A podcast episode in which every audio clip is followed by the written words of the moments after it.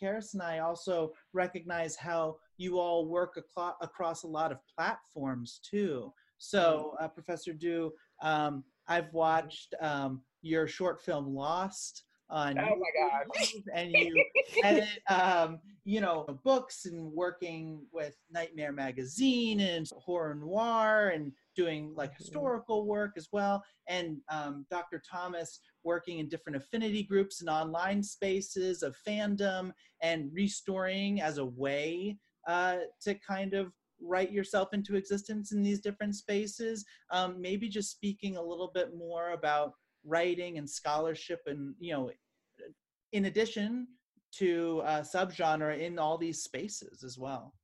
That is a fantastic question and uh, a highly relevant one because there are so many emerging platforms whether even it's like say narrative audio which isn't really emerging it's where we started with radio with telling stories over the radio but we're going back now and it's one of my favorite um, platforms is to just listen to radio um, fiction uh, convince me that I'm somewhere I'm not. Take me to the moon. Take me to Mars. You know, um, that is diversifying. It could be a lot more diversified, but I, I, can hear more people who sound like they might be black than I ever heard in those 1950s ones, or that you would want to hear. Because if you did hear them, it was never in a in a positive way.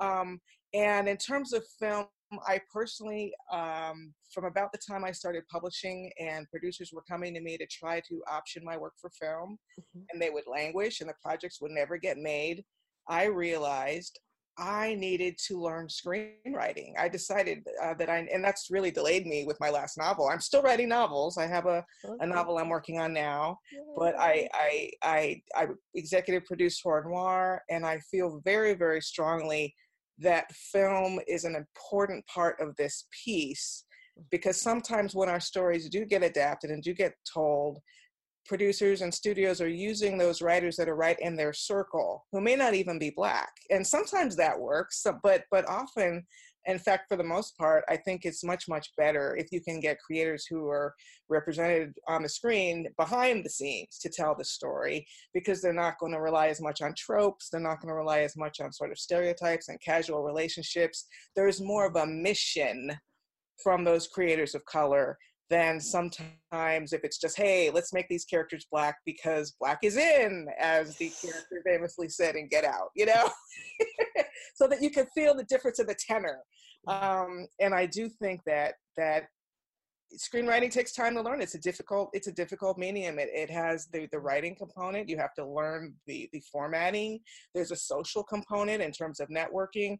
There's a presentation component in terms of pitching. So it's a lot to me more difficult mm-hmm. than just sitting in my office and writing you know a 500 page novel to my own taste as opposed to have at every turn you have to get this outline approved and that outline approved and the whole committee has to agree. It's very very different but i think it's essential really because films stand the test of time in a way that's different than books. It's not that books aren't valid and books don't stand the test of time but there is just something so accessible about bringing people to a screen a small screen a big screen to have a story told to them that way.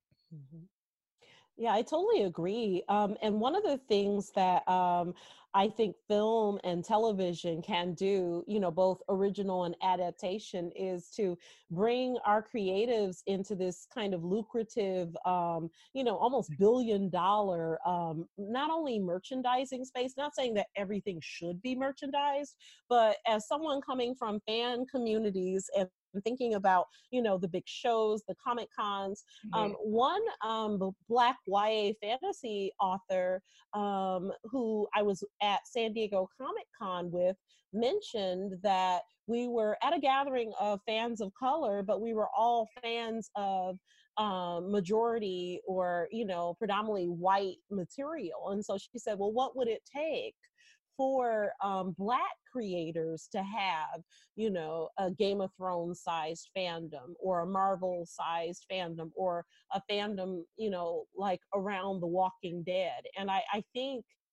um, you're you're exactly um, correct that the adapt both original film and television and adaptation so that screenwriting piece can just expand the audience um, for some of these things, much much greater than um, what you know um, you know maybe just the book or the comic could do. But then even thinking about the politics around who gets selected to be adapted. So I'm really looking forward to seeing, um, you know, Who Fears Death and the Broken Earth trilogy, both of which are optioned. I hope those come, you know, to you know to screen very soon. But you know, my question is, how come we still don't have a an adaptation of um, um, of Octavia's work? How come we, you know, I mean, I know that's on in the works.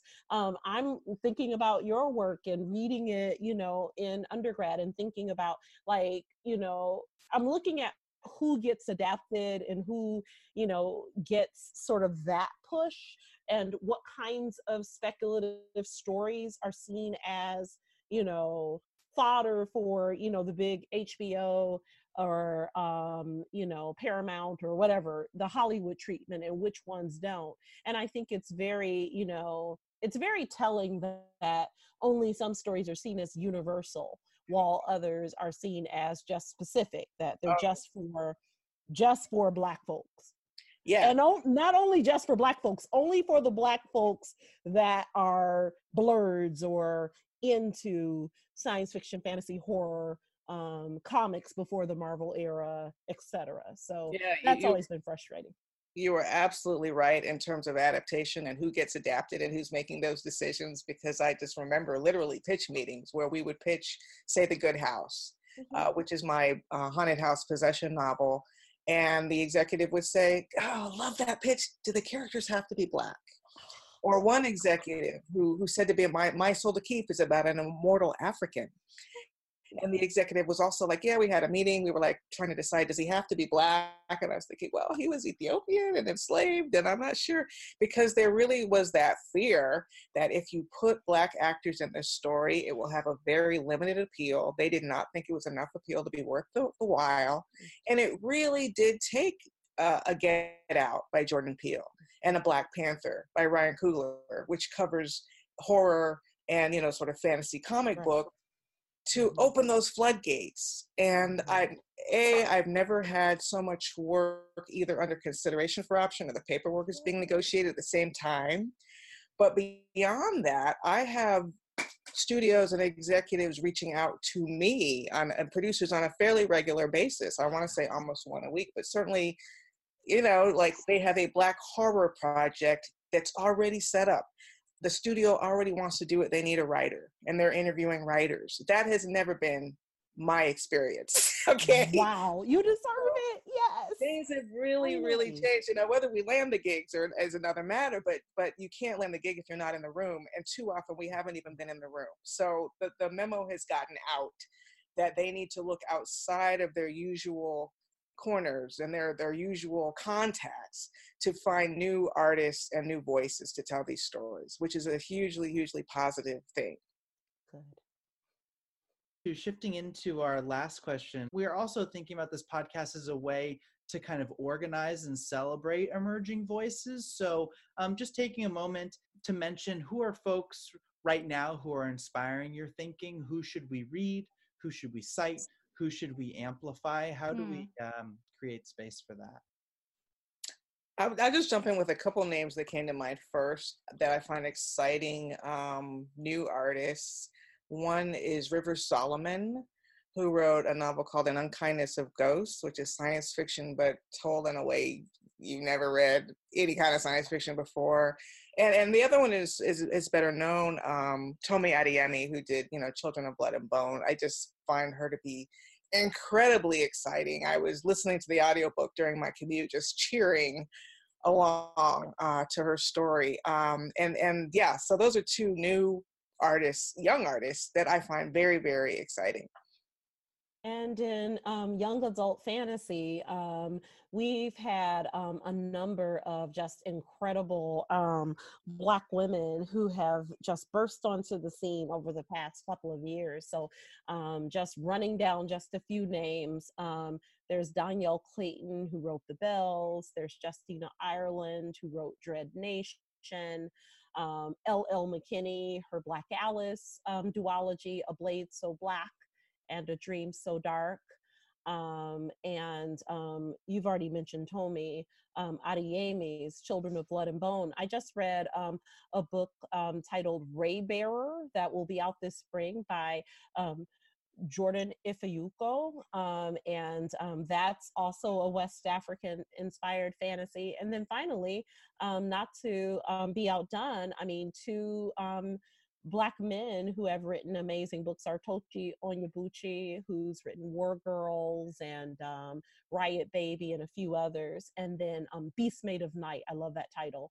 And then finally, there's um, uh, Kwame Mbalia, who actually made um, Coretta Scott King history, was he um, his um, book Tristan Strong punches a hole in the sky is the first time I saw a little boy on, on the cover next to John Henry in this sort of Rick Riordan, Percy Jackson esque um, you know, um, African gods versus, you know, African diaspora gods scenario. So um, yeah, the the the landscape, the literary landscape, has never looked brighter. I mean, I am super excited about them as well as so many others that are on the horizon.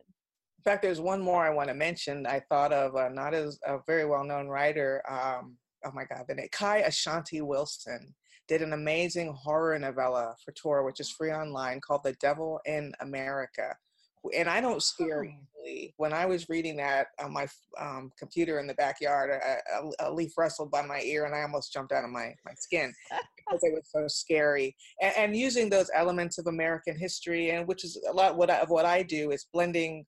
Because in horror noir, I say Black history is Black horror, and what I mean by that is not our inventions and our triumphs. I'm talking about our suffering, our torture, our uh, being uh, wrested away from our families and, and, and having our years stolen away from us. So that is a horror. So I, I try to, I try in my work to find ways to weave the real life horror with the supernatural in a way that you know aspiring to be like what what Toni Morrison was able to do with Beloved, which is to help you feel what it was like to have been enslaved that's the whole you create the supernatural as a way to sort of bypass our rational receptors and create an, an, uh, an impression of what something would have felt like right? And the devil in america tackles the the topic of mass uh, like the tulsa bombing but on a smaller scale like where, where communities just get attacked. Black communities were attacked. People are killed. It's mindless mindless violence. Uh, you have to take a sociology course and a history course to sort of understand it, even in context, because it's just horrible. It doesn't make sense.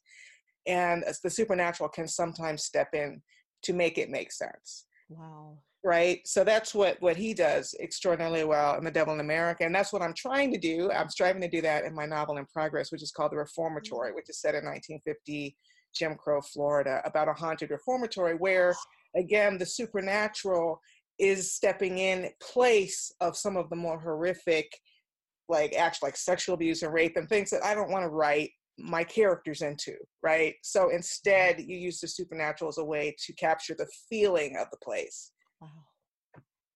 That's incredible. Yeah. Wow. Thank you so much. So many things that I want to go read right now, except that one's not out yet. Yeah, um, no. So, um, is there a, our last question is is there anything else you want to tell the audience or any words of inspiration or charges um, for the people listening to the podcast? Well for those of you who are are teachers in whatever capacity um, even though genre bias is diminishing somewhat i'm sure it still does exist uh, dr robin means coleman who wrote the book Horror Noir that our documentary was based on actually had to fight to write that book. She didn't even really get credit toward her tenure. She almost had to write it in her spare time because it was not recognized as a weighty enough uh, field of research, which is changing, but but isn't completely obliterated. So for those of you who are educators or who are in a position of influence, whether it's on academic committees, uh, when you're looking at your own syllabi, don't forget about the power of speculative fiction. If you're teaching creative writing, even if you don't feel like you know how to write fantasy or you know how to write horror, as an MFA instructor, which I was for many, many years, I would tell my students good writing is good writing. And whether or not you enjoy reading fantasy or horror, you can instruct your students on whether uh, their craft skills are up to par, whether you believe in these characters, you know, is there suspense in the story? Don't be quick to dissuade students from writing their hearts if their hearts lie in speculative fiction. And sometimes it's a matter of us as educators educating ourselves.